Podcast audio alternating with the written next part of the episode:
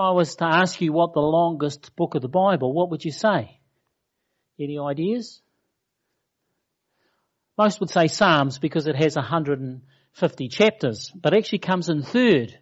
Jeremiah is the biggest book in the Bible by word count, makes up 5%, followed by Genesis, followed by Psalms. And so here we are, coming to the last message in this series on the longest book in the Bible. And in all the messages, about 13 that we've had, we've sampled some of the prophecies, not all of them. We'd be here for a very long time if we went through every prophecy, but we've sampled the main prophecies and we looked at the life and the times of Jeremiah, his adventures and his misadventures. And so today we're going to see how it all ends. We're going to tie up some loose ends. And we'll see that not only does Jeremiah end his life as a refugee, but his title prophet of tears is with him to the end. However, as we do, we'll see that as we go through tough times, that our Heavenly Father knows every tear that rolls down our cheeks. And because of the cross, no pain need be wasted. So we turn to the final days of Jerusalem and even Jeremiah himself.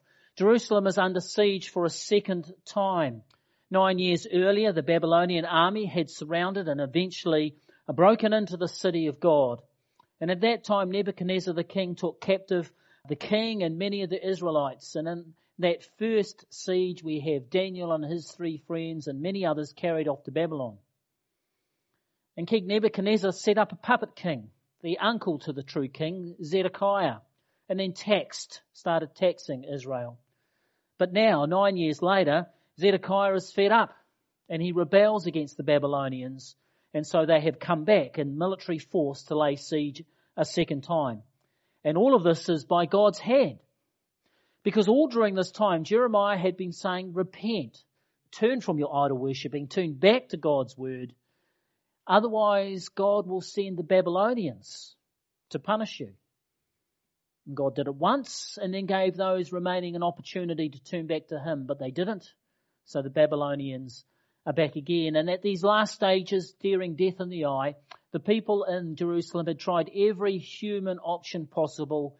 So as a last straw, they decided to repent, turn back to God, release their slaves. But is it true repentance? So, God decides to test their sincerity. He causes Pharaoh's army in the south in Egypt to march to the southern border of Israel.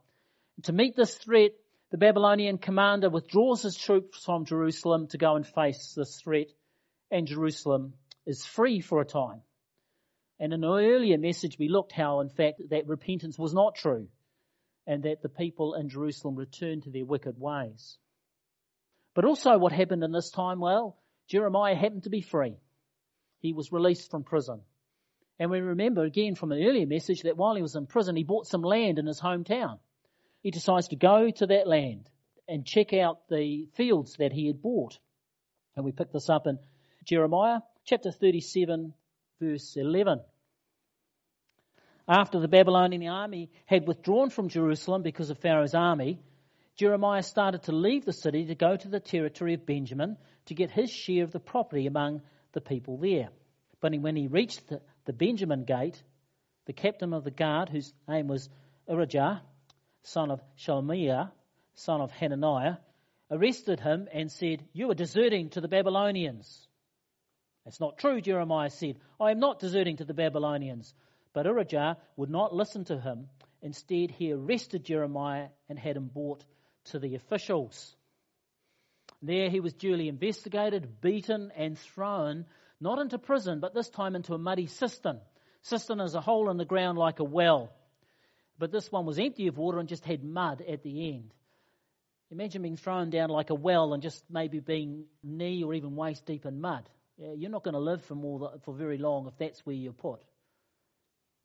Some friends of Jeremiah's beseeched the king, went to the king, and they were able to rescue him and have him put in prison where he languished. Not too long though, because it wasn't long after this that the Babylonians broke through the city walls, sacked the city, destroyed the walls and the temple, captured the king Zedekiah and had him killed.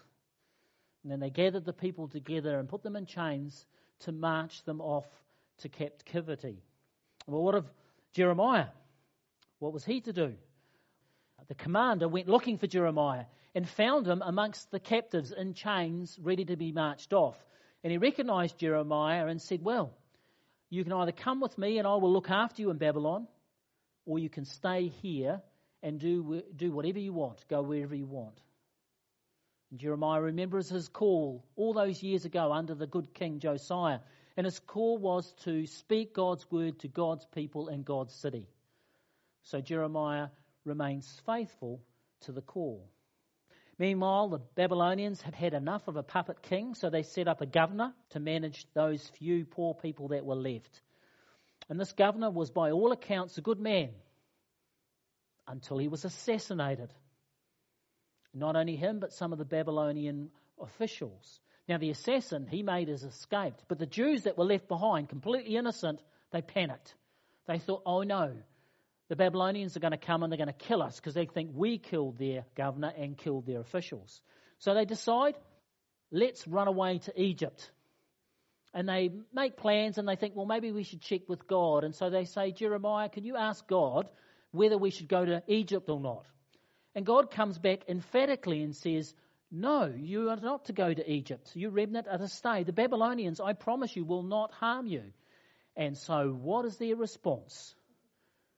Yeah. Goodness me, as Judy read, when they heard God's word, they said, You're a liar. God does want us to go to Egypt.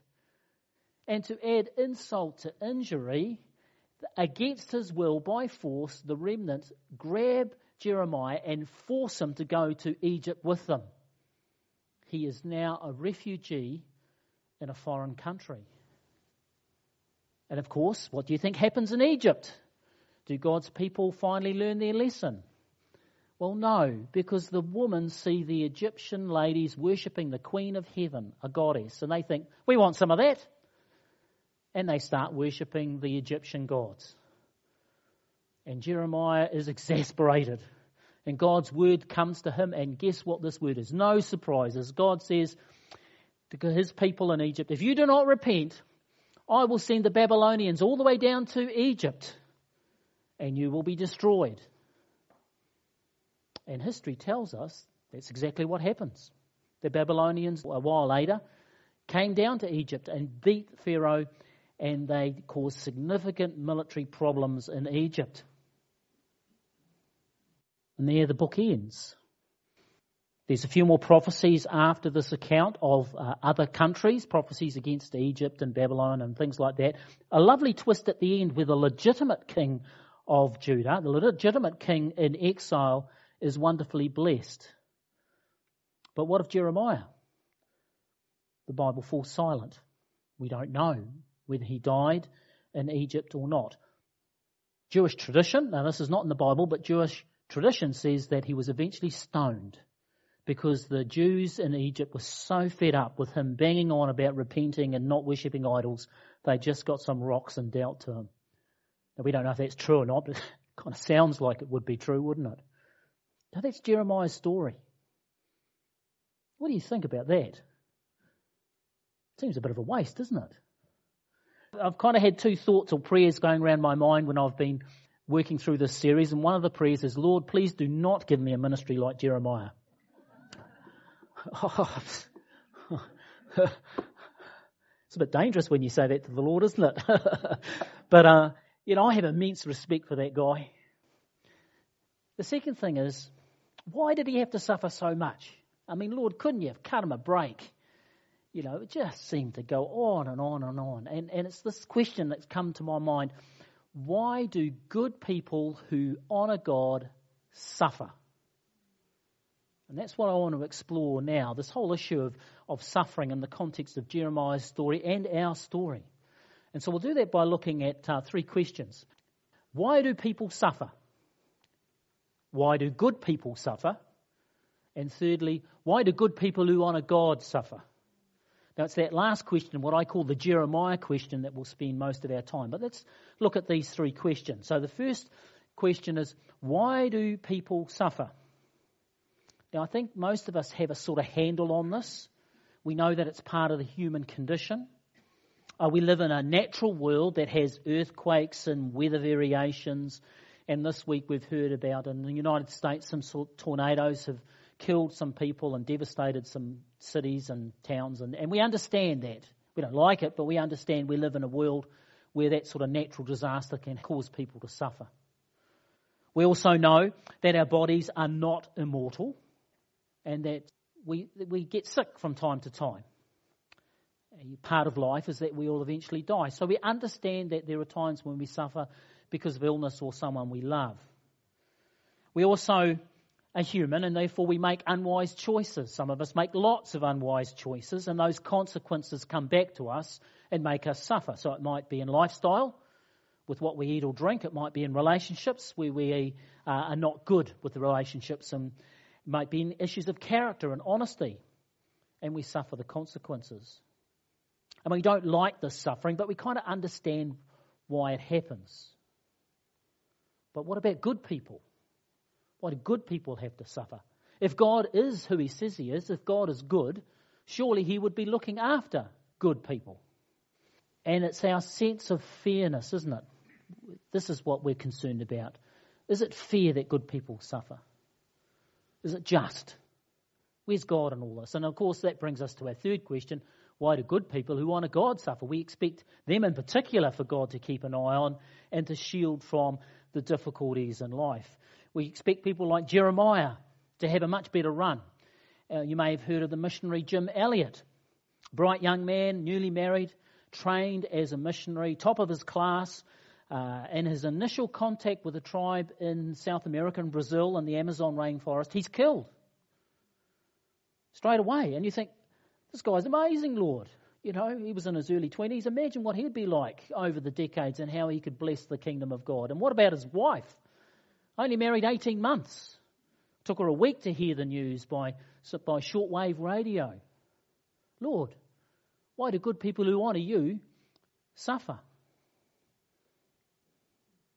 Now, this question is complex, and greater minds than mine have wrestled and continue to wrestle with this. But in the time that's left, uh, let's look at the Bible, and we'll look for two responses, two ways of understanding this question. And the first one is in James chapter 1, uh, verses 2 to 4, which uh, was read before. Consider it pure joy, my brothers and sisters, whenever you face trials of many kinds because you know that the testing of your faith develops perseverance. Perseverance must finish its work so that you may be mature and complete and not lacking anything. This is the first answer to our question, why do good people who honour God suffer? And we kind of understand it, we don't particularly like it, but this whole concept of refining, of moulding, of shaping us to be a better person, not just in, in character, but to be moulded and shaped to be more like Jesus. Because of the cross, no pain need be wasted. If we come to Christ during our suffering, lean into Him and say, Lord, what are you trying to teach me? What are you trying to change in my life? Then nothing need be wasted. Jesus did not come to make you comfortable. Jesus came to make you great. I'll say that again. Jesus did not come to make you comfortable so that life would go well and you would retire in ease and see your grandchildren all live well and pass away. And that is not what Jesus came for. He came to make you great. He came to make you in His image, to take on His character and His compassion, to captivate every affection of your heart for Him, for Christ alone, so that all our other affections fall away. And suffering is one significant way that God uses to accomplish this. To refine. To remove the dross and the impurities so that we will be more like Christ. So this is the first answer to our Jeremiah question. Why do good people who honour God suffer? Because this is God's way to test and grow our faith, to develop perseverance and to build character. And I think, I think we kind of understand that. We much prefer it though when God is doing this in someone else's life. Don't we? You know. Good idea, God, 100% behind you, as long as it's for the person next to me in the pew, not, not me. We understand. But don't like it, but, but we understand. The second response, though, that I want to spend time on is much more puzzling, but I think much more beautiful. Much more puzzling, but there's a beauty, I think, to this answer. And instead of turning to James, we'll turn to Philippians.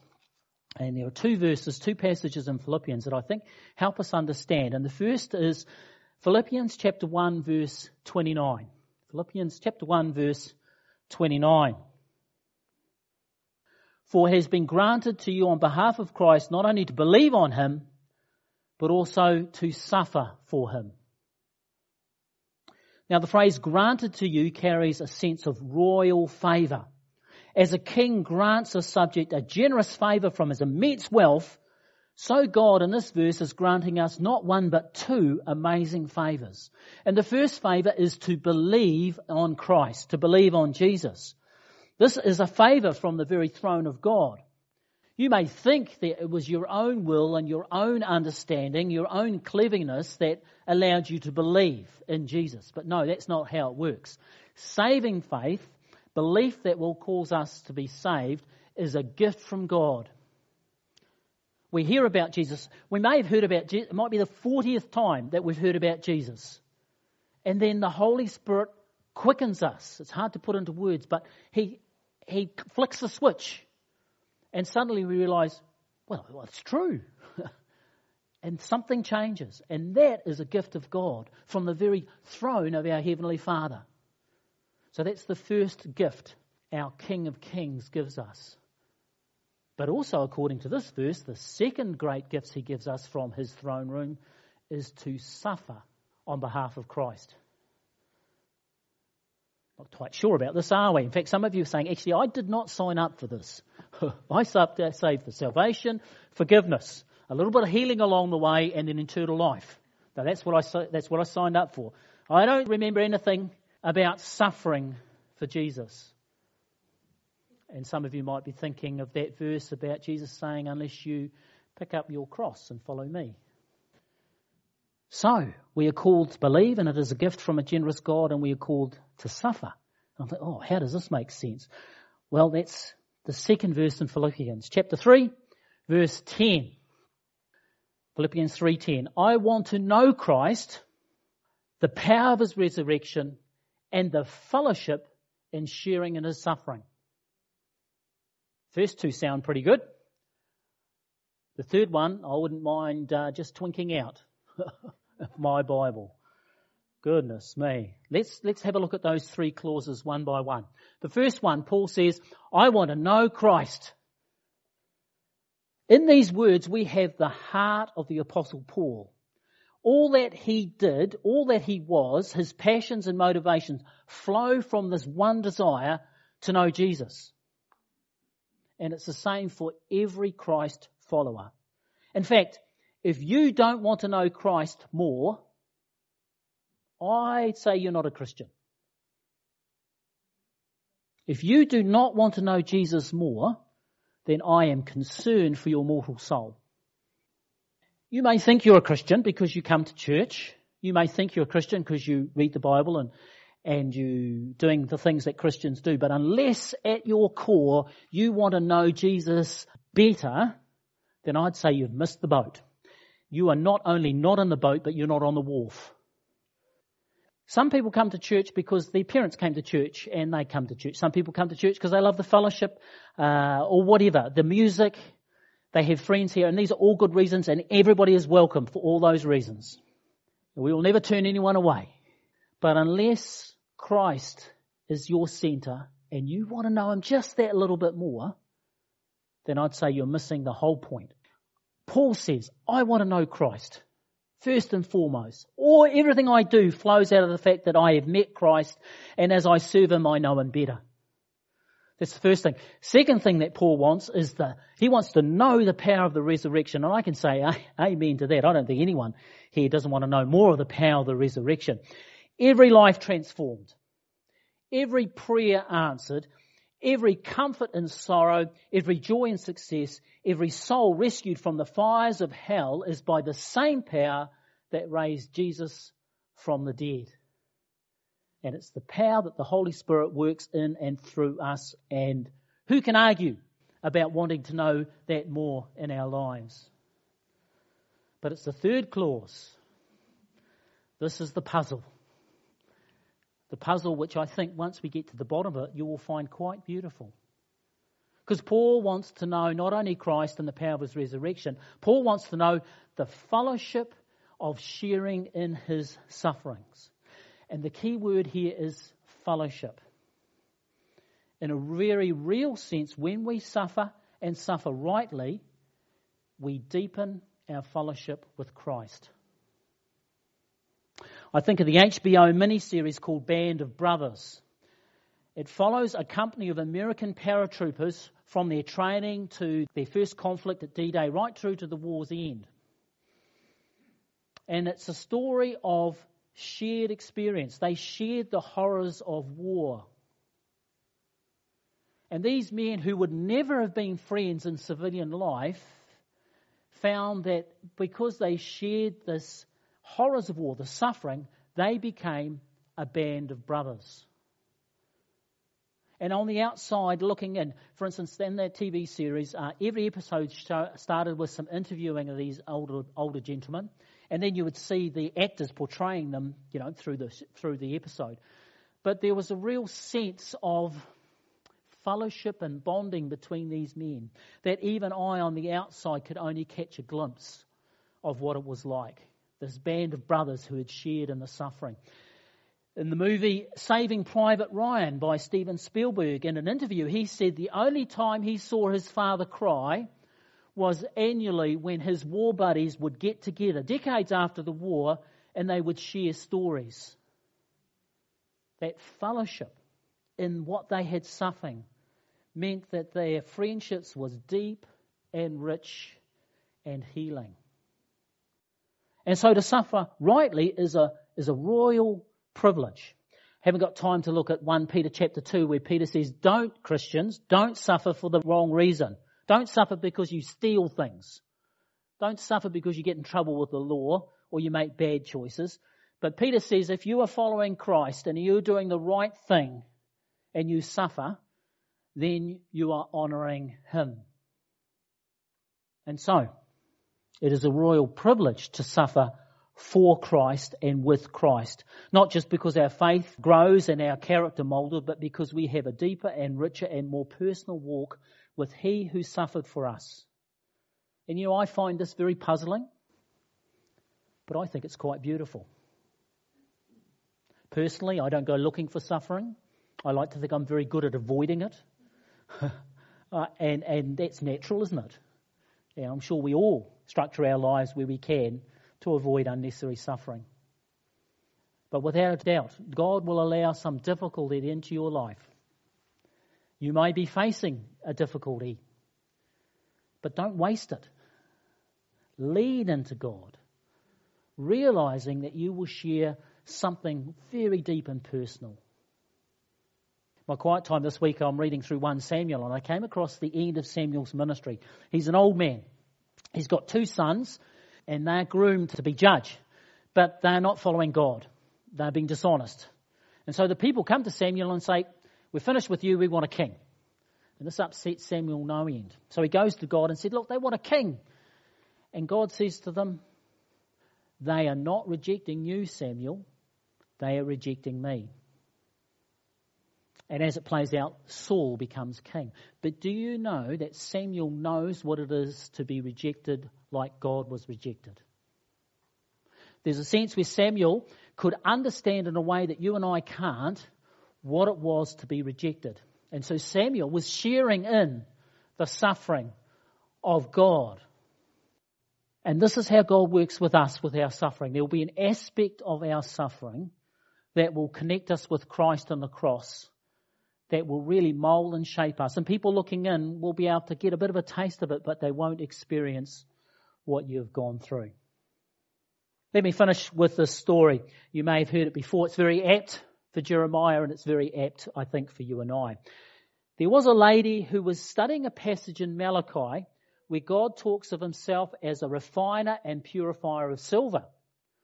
Now, this puzzled her, so she thought she wondered if there was a local silversmith that she could talk to.